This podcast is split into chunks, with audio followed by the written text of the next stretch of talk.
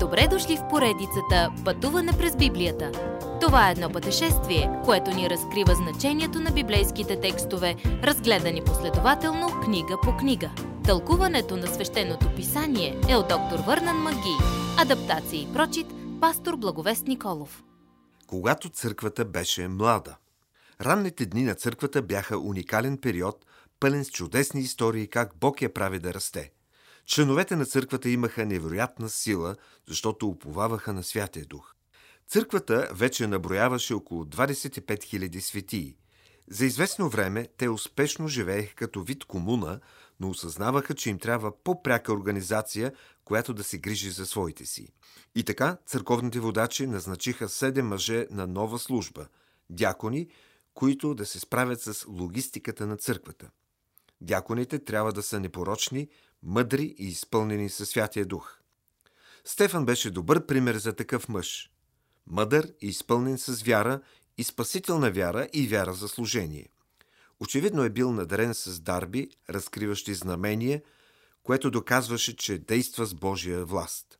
Междувременно, Божието Слово се разпространяваше и мнозина откликваха с вяра, включително и много свещеници. Цялата тази чудесна дълбока промяна създаваше проблеми на садокеите. Те мразиха случващото се в църквата. Понеже Стефан беше силен свидетел за благовестието, той им хвана окото. Първоначално те се опитваха да му противоречат, но не можаха да се справят с мъдростта и духа. Накрая платиха на лъжесвидетели да обвинят Стефан пред Синидриона. Когато Стефан стоеше в съда, всеки можеше да види нещо чудно в лицето му. Той приличаше на ангел. Когато му дават възможност да се защити, той не прави опити да се оправдае. Вместо това, той припомня историята на Израел и, вдъхновен от Святия Дух, описва как народът се е противил на Бога. С дразновена смелост Стефан обвинява съвета в убийството на Исус. Когато садокеите чуват Стефан да казва тези неща, те полудяват. Но Стефан, изпълнен със Святия Дух, не ги и забелязва. Очите му гледат само към Бога. Виждам небето отворено и човешкият син седи отдясно на отца. Бог отваря небето за Стефан да види Исус, изправен и готов да приеме първия мъченик за своето име. Тълбата гони Стефан и започва да го замеря с камъни. Те оставят горните си дрехи при Савел, техния млад ученик, който да ги пази – двама млади мъже, Стефан и Савел от Тарс, и двамата забележителни хора са заедно тук за един единствен път. Те стоят от противоположните страни на кръста. Бог употребява и двамата, за да изгради пътя на ранната църква. Савел, младият фарисей, мислеше, че има всичко. Но когато Стефан казва, че вижда небесата отворени, Савел не видя нищо, в това време той си мислеше, че слуша глупости.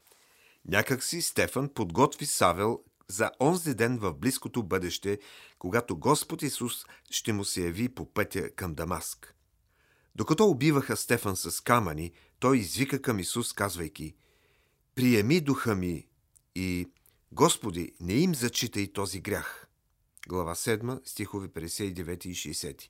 Това напомня ли ви на някого? Стефан влиза в присъствието на Исус Христос, застанал там да го посрещне.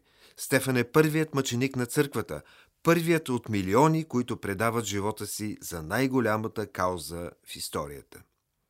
Следващият път – денят, когато Павел срещна Исус. Уважаеми слушатели, вие чухте една от програмите в поредицата Пътуване през Библията. Ако ви е допаднало изучаването, заповядайте на www.ttb.bible, където има много и различни програми на български язик. Ако свалите нашето мобилно приложение от ttb.bible, ще получите достъп до систематично изучаване на всяка книга от Библията. Разкажете ни как Божието Слово променя вашия живот, като ни пишете на електронната ни поща info at studio865.org или в нашата фейсбук страница Пътуване през Библията.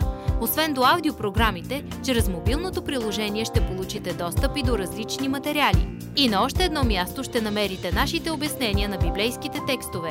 На платформата YouVersion за всяка книга от Библията ще намерите наш план за прочит и аудиопрограма с обяснение на прочетеното. Благодарим ви и до нови срещи в онлайн пространството.